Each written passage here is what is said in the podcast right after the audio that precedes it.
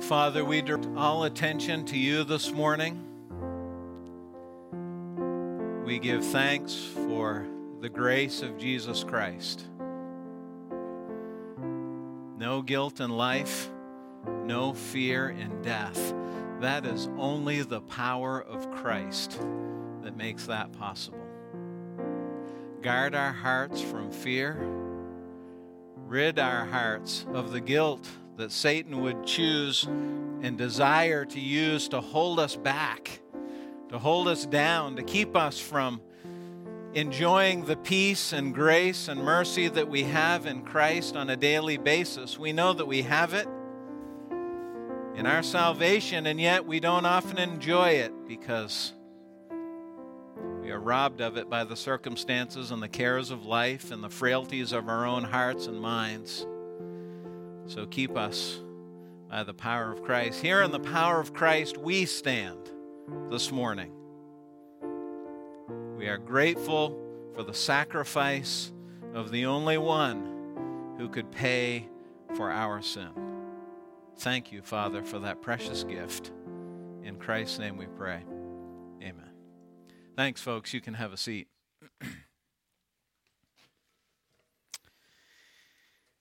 I don't know how many of you have spent any amount of time at all exploring your family tree. How many people have ever done any digging at all in your family tree? Yeah, a few of you, and the rest of you just don't want to know, right? What's back there? I a few years ago, I just did a little informal digging.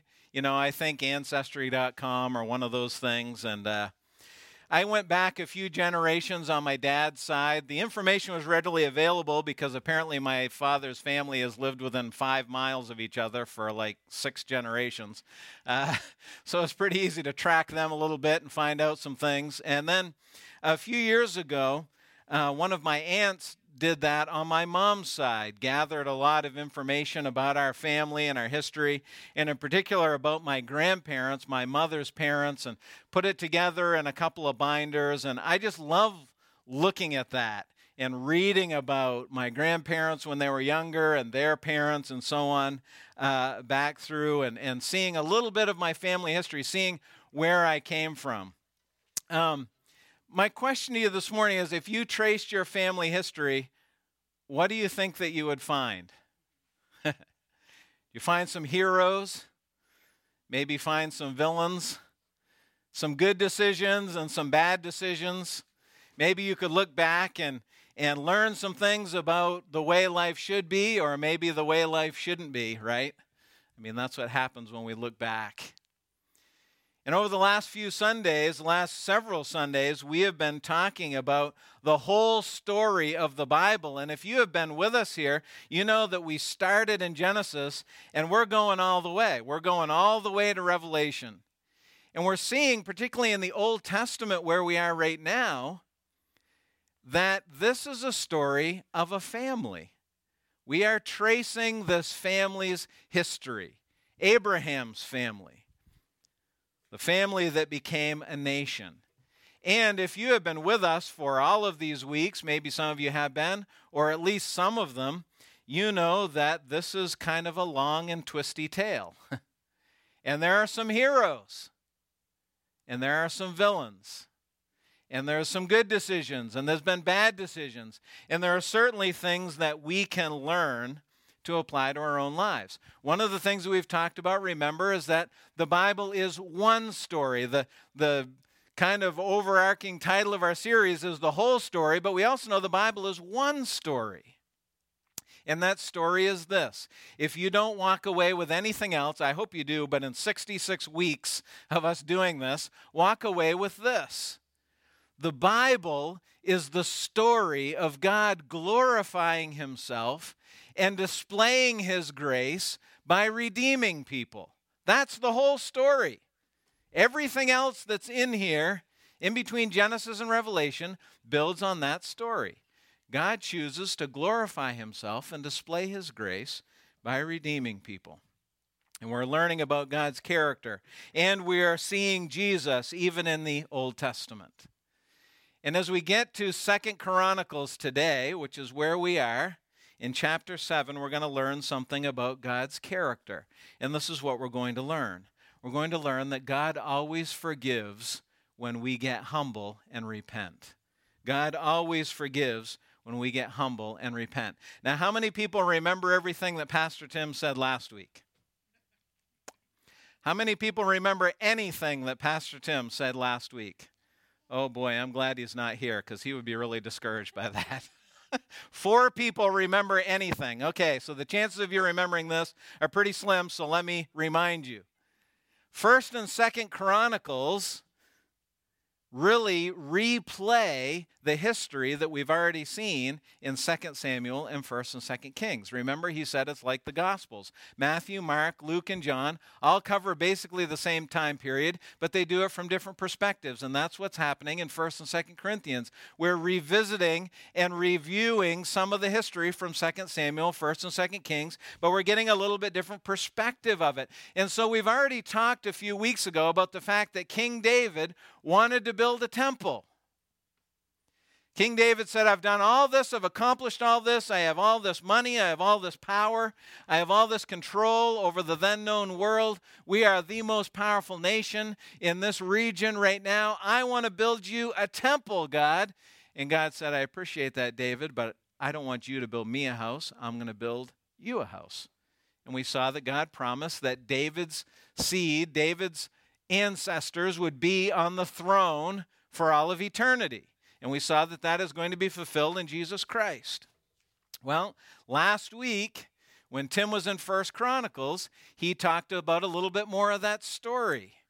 That God was not done with David. Even though he didn't want him to build the temple, he had something else in mind. And David gathered the stuff for the temple and he commissioned his son. And, and Tim did a good job of applying that to our own lives and the importance of caring for our children and our families and passing along what we know is right. And so here in Second Chronicles, Solomon has finished the temple. And we're going to see here that God makes a special promise to the nation of Israel. Now, what I want you to see as we look at it is that this special promise is made to Israel, but it's not made to the United States. We're going to be careful how we apply this to our situation today in 2020. I wish it was a promise to us here in the United States. It's not. But it is a promise that we can learn from as Christ followers. So Second Chronicles chapter 7, if you have your Bible, or if you are following along on the lyric sheet that get passed out, those notes are there, or you're following along on your app, or you're just fighting desperately to stay awake, then follow with me as I read these verses. Second Chronicles chapter 7 verse 11, thus Solomon finished the house of the Lord and the king's house. In all that Solomon had planned to do in the house of the Lord and his own house, he successfully accomplished. Then the Lord appeared to Solomon in the night and said to him, I have heard your prayer and have chosen this place for myself as a house of sacrifice when I shut up the heavens so there is no rain, or command the locusts to devour the land, or send pestilence among my people, if my people who are called by my name humble themselves and pray and seek my face and turn from their wicked ways, then I will hear from heaven and will forgive their sin and their heal their land. Now my eyes will be open and my ears attentive to the prayer that is made in this place. For now I have chosen and consecrated this house that my name may be there forever. My eyes and my heart will be there for all time. So Solomon completes the temple. It took years, by the way, it took years for him to finish it. And he presents it, if you will, to God. Says, God, here, we've finished it. This is for you. And God says, I'll dwell there and I'll be with you. And if you disobey, I will punish you. But if you repent, I will heal your nation. Now, this was a special promise made to the nation of Israel, and it confirmed these other covenants. Again, we've seen some of these as we've worked our way through from Genesis. In Genesis chapter 12, he makes a promise to Abraham I will bless you. I will bless your family. I will make your name great. I will bless all of the families of the earth through your family. And then in Genesis 15, he confirms it again and he says, just like the stars in the night sky, that's how many is going to be your family. That's how huge your family is going to be. And then he makes promises to Moses. He makes promises to David that he would establish the family and bless the nation. And not only bless them as individuals, but bless the whole nation. You may have heard people say before that Israel is God's chosen people, and that is what God's word shows us that God has a special relationship with the nation of Israel, and He's made them special promises. Now, unfortunately, many people misuse this verse in regard to our country. Now, this is a great verse, and I love it. And I have it highlighted in my Bible. I probably had it highlighted in all the Bibles that I've ever had. I love this verse.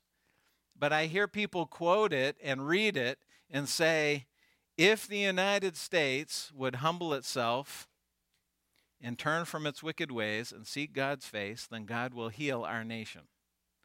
But that promise is not made to us. God does not have a covenant with the United States of America like he does with the nation of Israel. But it does matter because God does make a promise to us that I want you to see that is reflected in this verse. So, how do we properly apply this to us today? I think there's five things here. If you want to write things down, if you're a note taker, then there are five things that we're going to see here to apply to us. And here's the first one We can do whatever we want, but unless God chooses to do his work, nothing is truly accomplished. We can do whatever we want, but unless God chooses to do his work, then nothing is truly accomplished. You see here what happened. Solomon, David had gathered all this material, and Solomon even added to it. Solomon, we read here in Second Chronicles, was the wealthiest man in the entire world. He had literally wagon loads of gold, buildings full of wealth. And, and Solomon built this temple and it says there in verse 11 that all he planned to do, he successfully accomplished. That literally means all that was in Solomon's heart, he did. Now, how many people have ever had a hope or a dream? This is a sad little group this morning. Only 30 people have ever had a hope or a dream. Come on now. We all have hopes and dreams. We all have things that we want to do, things that we want to accomplish. But how often can we say, everything that I had in my heart to do, I did it? Doesn't happen very often, does it? Because life, right? But Solomon, everything that was in his heart, he accomplished. He did everything that he wanted to do for God. But notice that God said, Solomon, I have chosen this place. Why was this temple the place that God would dwell? Why would it become the center of blessing for Israel for generations? Did it become that because Solomon decided to build a temple?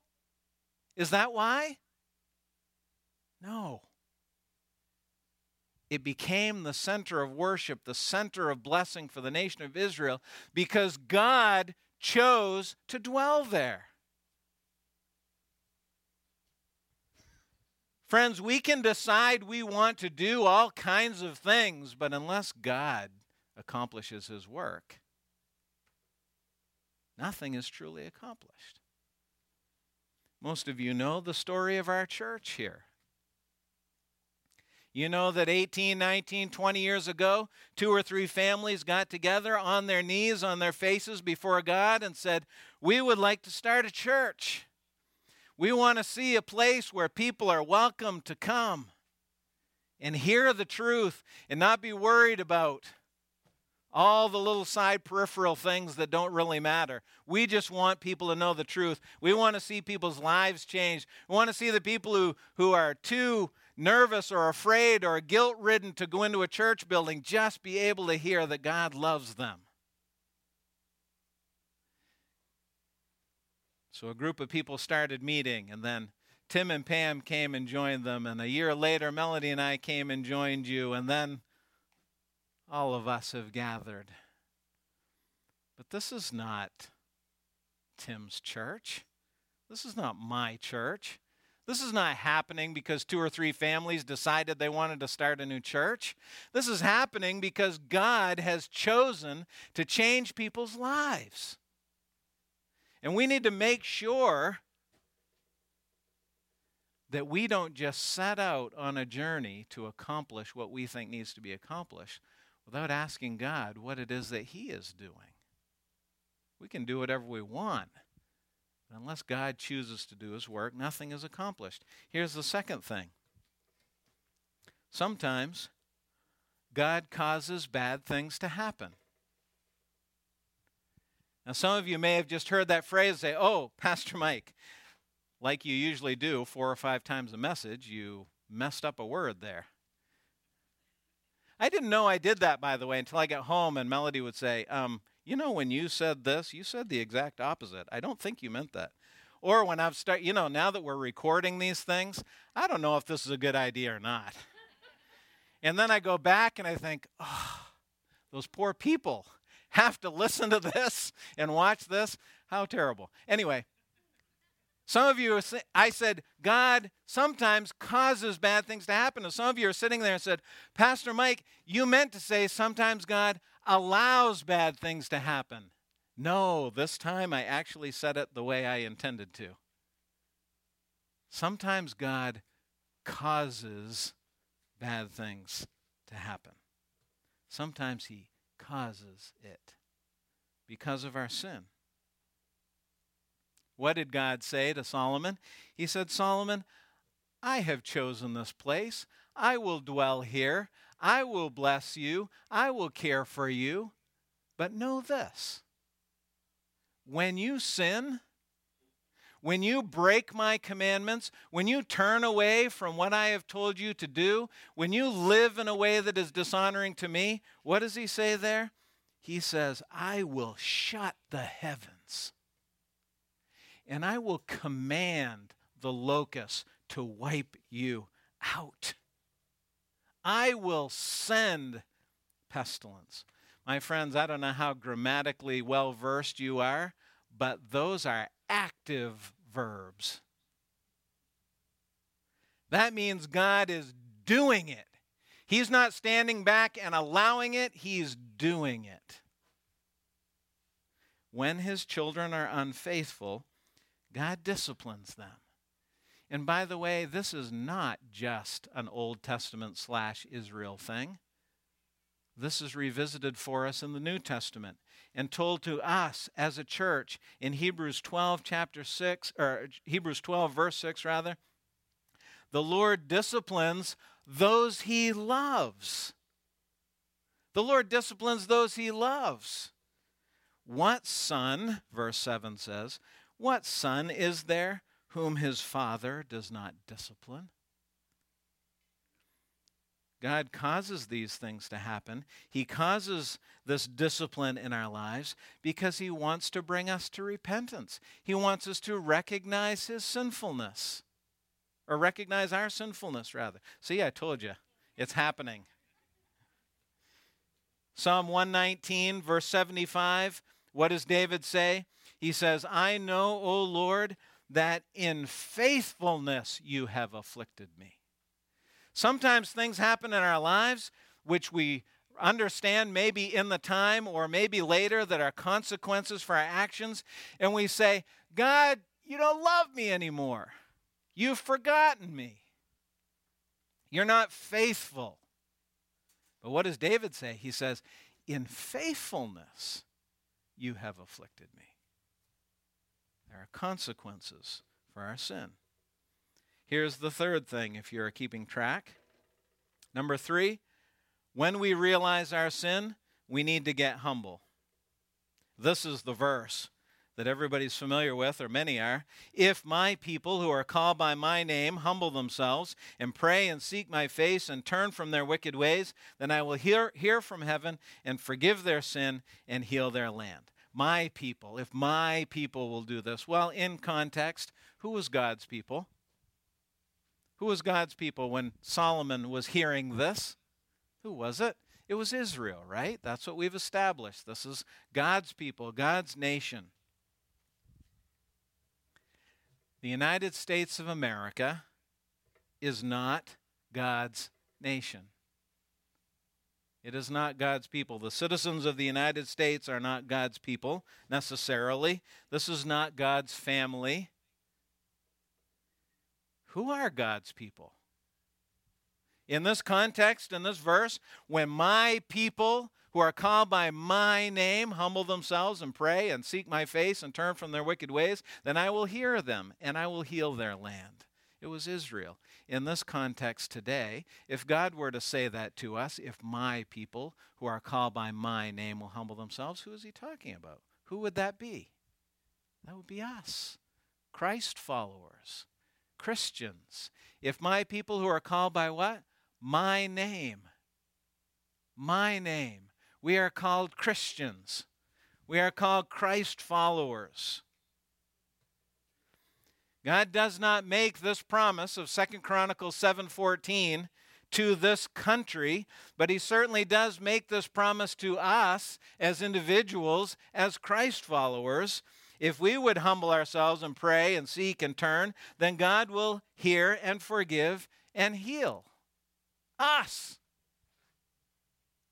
If you are here this morning and you are willing to humble yourself, and you are willing to pray, and you are willing to seek God's face, and you are willing to turn away from the sinful practices of your lives, then God will hear you and He will forgive you, and He will heal you. That's the promise.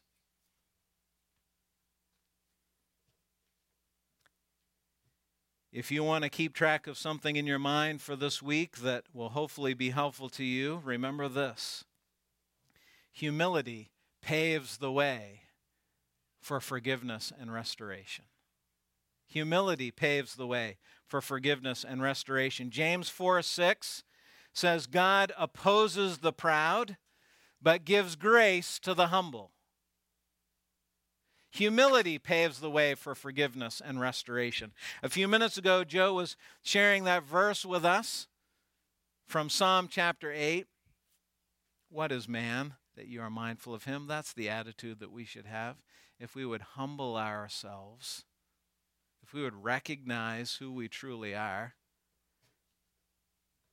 God opposes pride, but He generously gives His grace to those who are willing to humble themselves, to those who are willing to admit their failings and their frailties.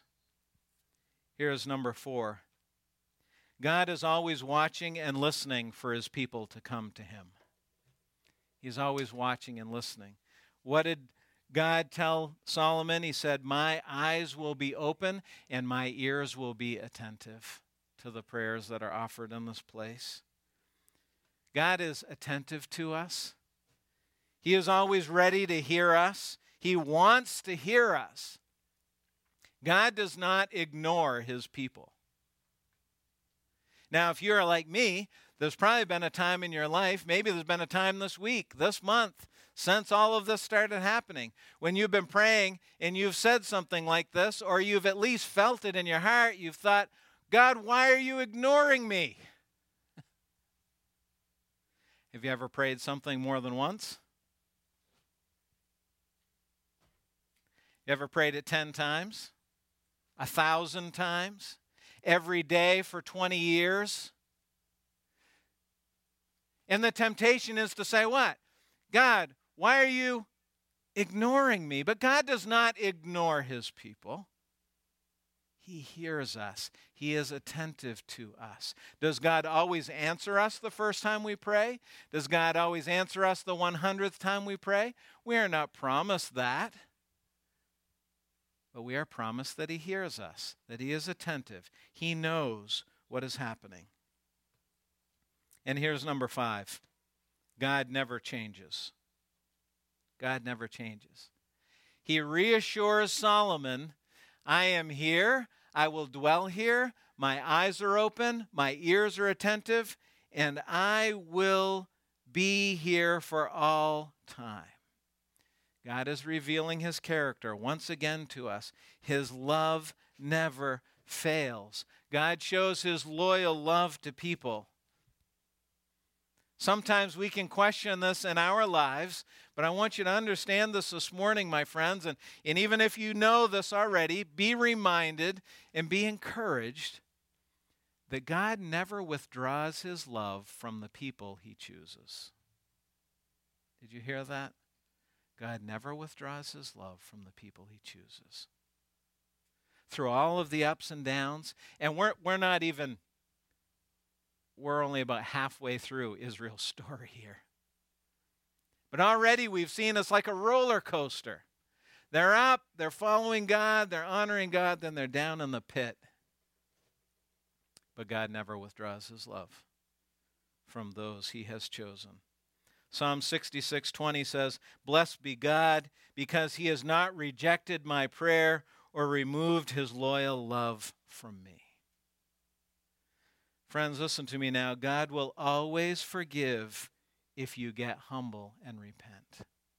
He will always forgive if you get humble and repent because his love for you never changes. He's always watching, he's always listening, he's always waiting for you to come to him.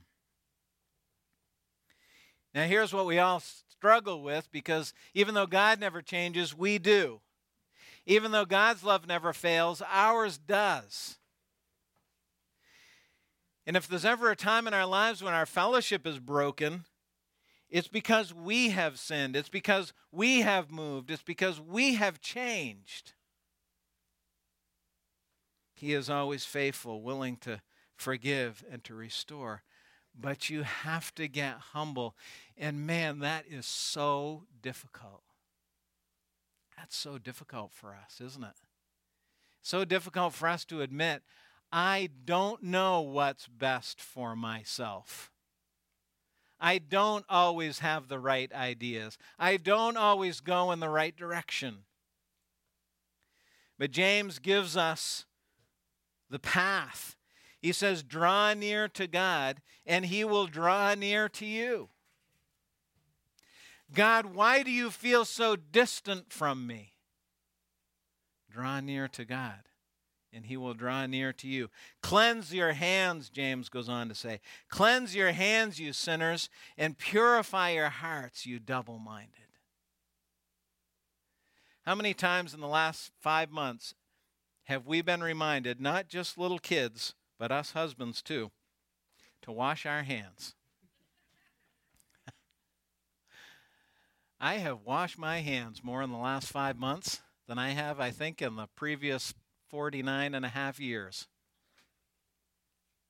Here's the thing about washing your hands even if you do it, guess what? An hour or two later, you got to do it again, right?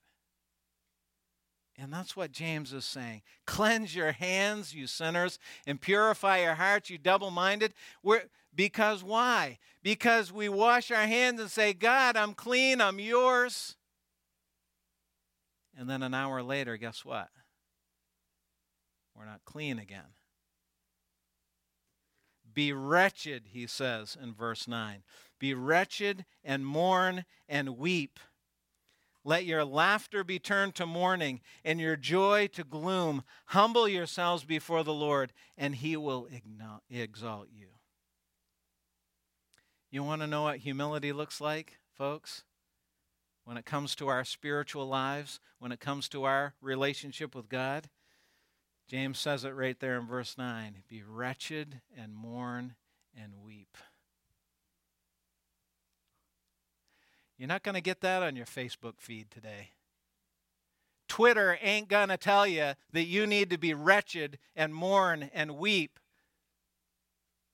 This culture is going to tell you you need to stand up and you need to stick your chest out and you need to steamroll anybody that stands in your way because you deserve it. God says, You want my blessing? You want my forgiveness? You want my healing in your life, in your home? You need to be wretched and mourn and weep for your sin. You know what's missing in my life a lot? A good dose of my own understanding of just how lost I am without the power of God. A good faceful of my wretchedness. I'm not saying that we just live down in the dumps all the time. I'm not saying that we just destroy ourselves, that we just, I'm no good, I stink, whatever. That's not what I'm saying. But I'll tell you what, when I dig down through a couple of veneers, you know what I find in my heart? Just like Joe said, I find selfishness. And selfishness is the heart and the root of every sin in the history of mankind. We'll talk about it if you don't believe me. Because in that selfishness, in that stew in my heart, is anger and impatience and jealousy and lust and all kinds of stuff. You're wretched and mourn and weak. There's no wholesale promise for the restoration of the United States of America. I would like to be able to stand here and tell you that if enough of us do this, that God would reach down from heaven and he would heal this country, but I don't know that he's going to do that. We are looking for a city whose builder and maker is God, Hebrews says. It's future, it's in heaven, it is eternal, it's not here. If you're waiting for God to heal this entire land and make it the utopia that everybody wants it to be, you're going to be waiting a long time because there is no promise for that.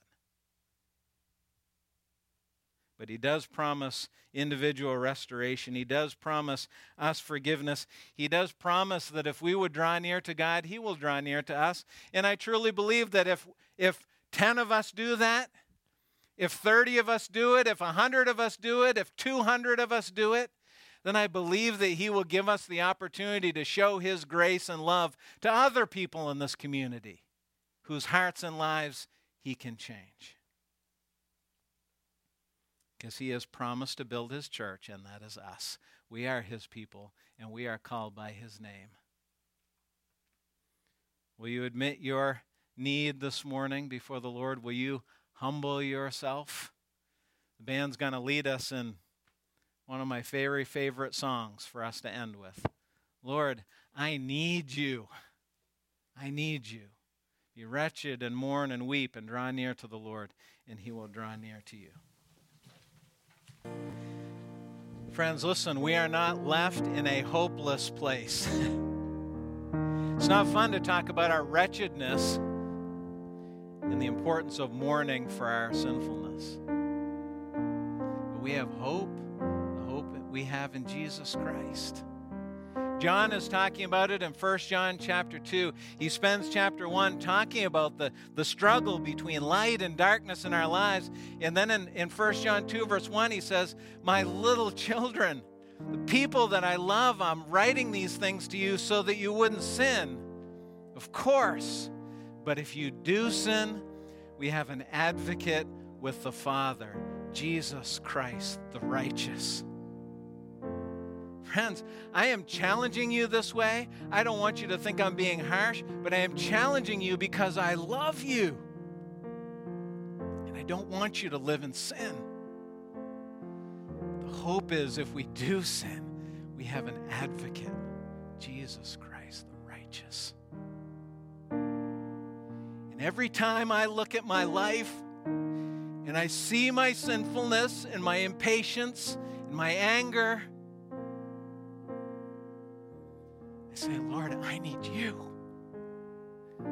I need the advocate, Jesus Christ, the righteous, who atones for my sin. He atones for yours. That's the hope. So be wretched and mourn and weep and then rejoice in the hope of Jesus Christ, who can give you the power to make the choices honor God this week. We're all one step away from being Israel, We're all one step away, one choice. But Jesus Christ stands for us. Father, thank you for your goodness to us. Forgive our sinfulness, Lord. We, we bow before you today. We acknowledge our wretchedness. We ask forgiveness for our sin. That you would, by the power of Jesus Christ, help us to turn from our wicked ways. Heal us. For every person here this morning, Lord, for that person who is, who is struggling with fear, struggling with, with doubt, or is angry, or selfish, or lustful, or addicted to a substance. Whatever it is, Father, may they recognize their sinfulness because it is only in getting humble on our faces before you that we can realize the hope that is found in the grace and person of Jesus. Thank you for the one who stands for us. Go with us now, Father. I pray that you would give us the courage and the strength and the opportunities to be light in this community that all may know your love. In Christ's name, amen. Thanks for being here, folks. I hope God has challenged your heart. Have a great week.